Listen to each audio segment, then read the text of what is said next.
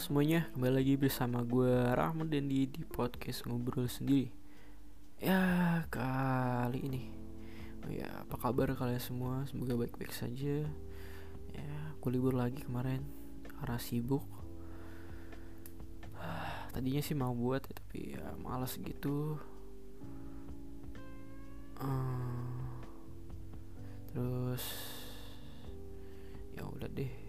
Jadi nggak buat aja hampir nggak buat sih karena waktu juga. Oke kali ini uh, mau ngobrolin apa ya?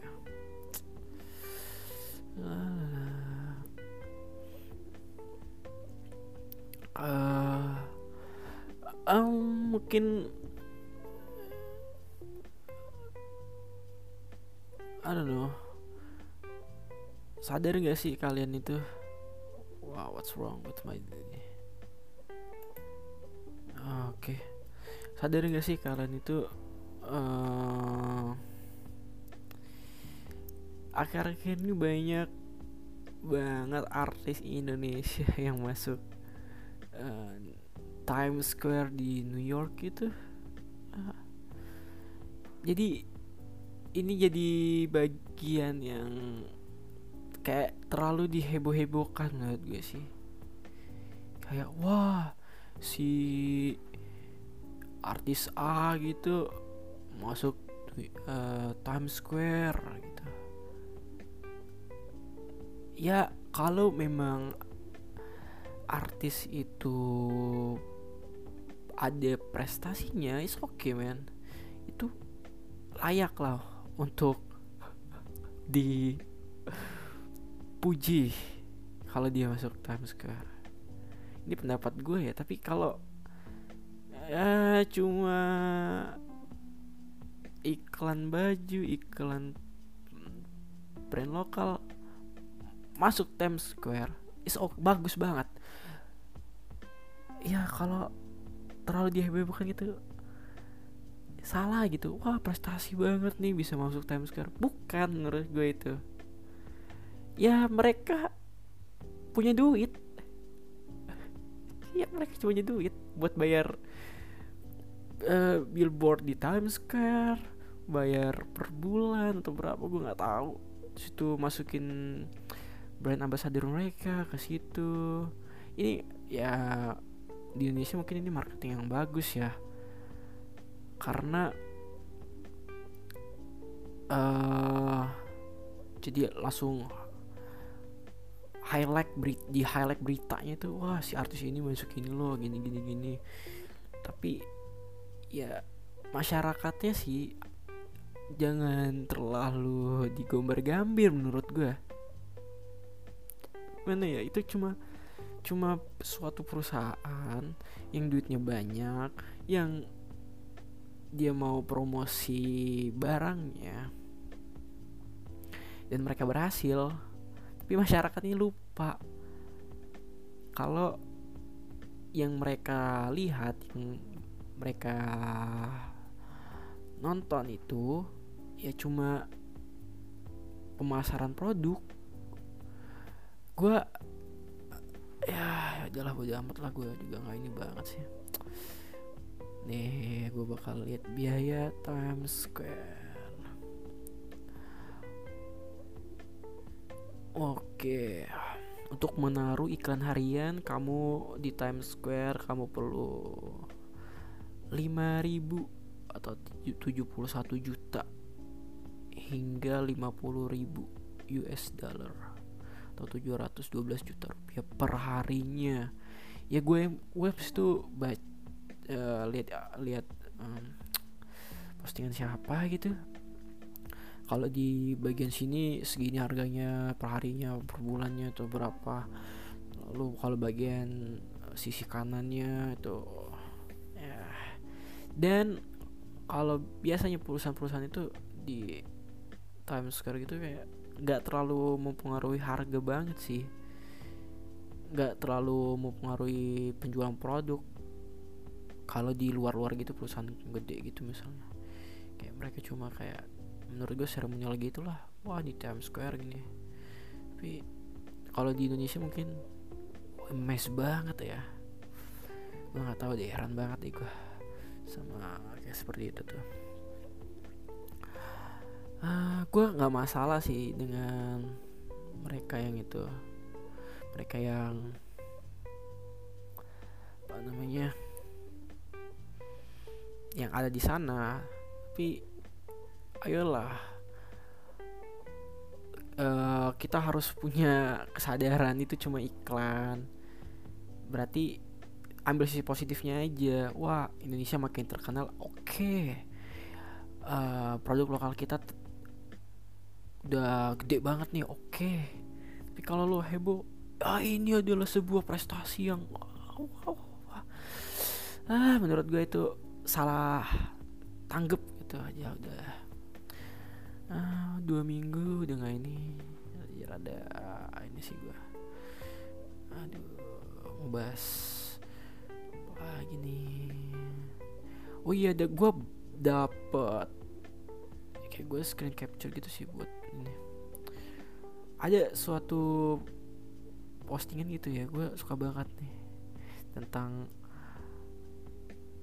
uh, menurut gue nih kayak uh, mengenai pernikahan muda gitu ya. Gue nggak gue nggak sekali lagi sih gue nggak peduli juga dan nggak ada masalah dengan ini. Tapi ada uh, ada postingan gini. Ada quotes eh bukan quotes kayak ada kata-kata pengen sih nikah muda tapi takut ntar bini gue status wa nya bini gue tuh stay gue status wa nya cireng ready lagi besok ya. Ah shit man. It's really mind blowing makin gue um, ya inilah yang terjadi di masyarakat. Kadang mereka lupa. Atau gue terlalu jauh sih terlalu dini sih gue bahasnya tapi gue kayaknya pengen gak pengen gitu apa mereka uh, tidak mempersiapkan lah. Oh, setelah menikah harus harus punya tanggung jawab yang lebih besar lagi gitu. Aduh gue malas sih bahas kayak ini kayak kayak gue masih prihatin aja lah gitu lah. Ngelihat orang yang setelah nikah punya anak banyak terus itu ekonomi mereka itu nggak stabil gitu. Itu perjalanan hidup ya gue lagi tapi gue kayak rasa ada empati gitulah oh kok orang kasihan ya adik itu ya. Banyak banyak saudaranya. Oh, kalau bawa bermotor harus bonceng berlima gitu sama orang tuanya juga aduh. Gue kayak masih empat apa kasihan gitu ya. Kayak gue nggak pengen itulah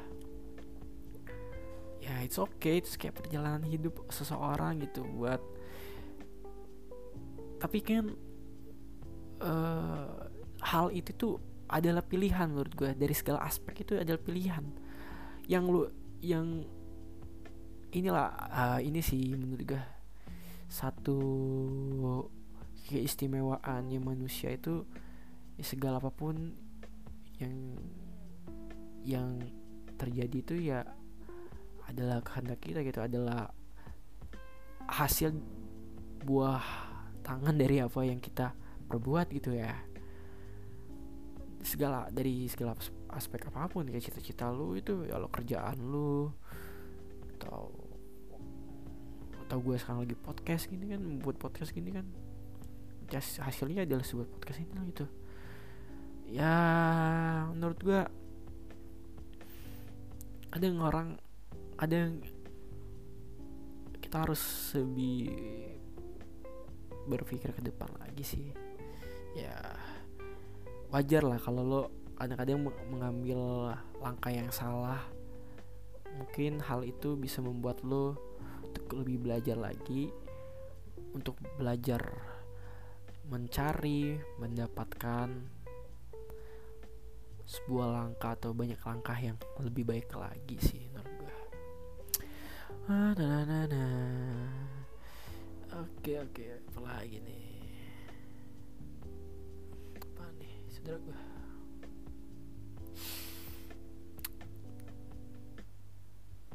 hmm, oh iya kalian udah pra, udah denger belum sih cerita? Kijang masuk bengkel Toyota. Itu ada di uh, Toyota Nas Cawang gitu ya. Wah gue lucu banget itu kayak Kijang masuk ke dealer uh, ke bengkel Toyota. Ah seekor kijang masuk ke bengkel Toyota Rabu 8 September kemarin jam 9.30 pagi ada kejadian seekor kijang masuk ke bengkel Toyota Tunas Cawang kabarnya kabur dari TMP Kalibata. Tak lama setelah itu kijang tersebut ditangkap di tempat ini dan keadaan luka-luka di mulut dan kaki karena sempat menabrak ojek online. Astaga. Aduh.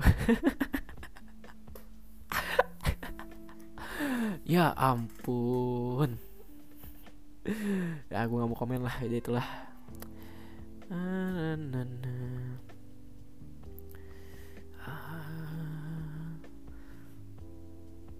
ah, gue nggak tahu keadaan di kota kalian kayak mana sih tentang uh, ah, COVID-19 katanya ada ada varian baru ya mu atau ah katanya lebih vaksin nggak nggak mempan lah untuk varian mu ini.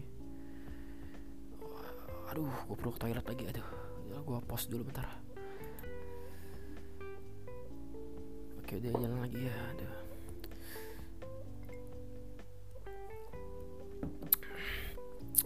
Emang gitu ya?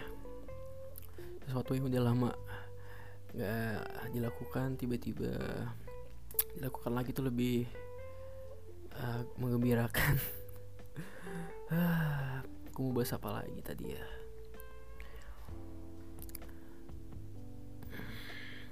Aku cari-cari dulu. Oh iya. Ah gue dapat gue dapat tadi gue ada uh, dapat video gitu ada seorang anak di mana gitu. Merasa dirinya adalah cyberpunk. Hell man. Tanya anaknya dulu jenius setelah abis kuliah. Dia nggak mau nggak mau kerja terus main laptop terus. Lalu dia merasa dia dari merasa dirinya berasal dari 2050 dan ingin menyelamatkan dunia. Aduh sakit jiwa mungkin. Dan gue salut sama ibunya sih. Dia tetap uh, tetap jaga anak itu. Ah, gue salut banget lah. Walaupun mungkin pas ibunya masuk kamar tok tok tok nah saya adalah cyberpunk? Mungkin ibunya. Awal-awal ketawa mungkin. Lalu kok bap anak gue lama-lama gini terus? Gitu. Aduh. Kenapa ya? Aneh aja. Uh, kalian sadar gak sih ini termasuk iklan apa kayak marketing juga menurut gue ya. Kalian sadar gak sih yang ada restoran yang tembok di temboknya itu ada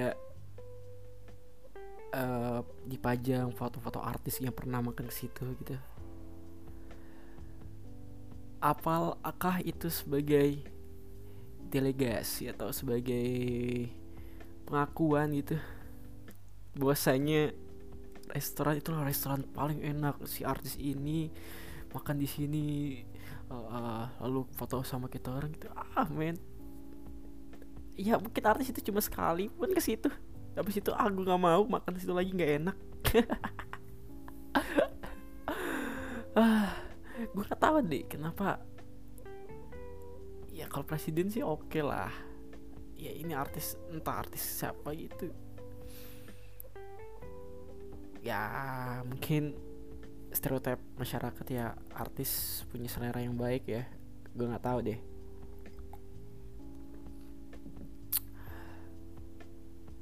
Mungkin juga ya gitu gue bilang mungkin artis itu cuma sekali makan di situ terus itu udah. Lalu ibu-ibunya itu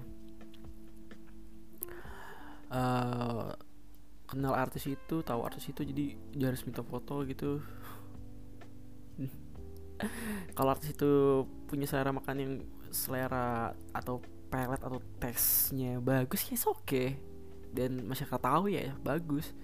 Kalau ini siapa pun artis pejabat yang gak penting-penting amat dipajang terus hal itu mengkultuskan bahwa restoran itu enak aduh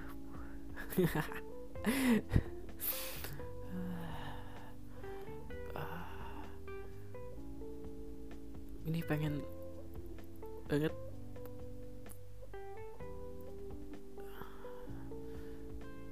Kenapa gue sekarang ini lagi pengen baju-baju yang ya ada motifnya gitu? Gak tau dulu senang banget yang polos-polosan oh iya kalian tahu gak sih ada pejabat itu kayak apa gue nggak tahu bupati apa apa gitu. Terus itu dia diwawancara Hotman Paris gitu dia acara Hotman Paris gitu. Lalu Hotman Paris ngomong pak itu jamnya Rolex mahal ini pak bisa berapa ratus juta gitu lalu bapaknya ketawa-tawa aja gitu dan sekarang bapaknya tidak bisa ketawa-tawa lagi karena sudah masuk penjara karena kasus korupsi.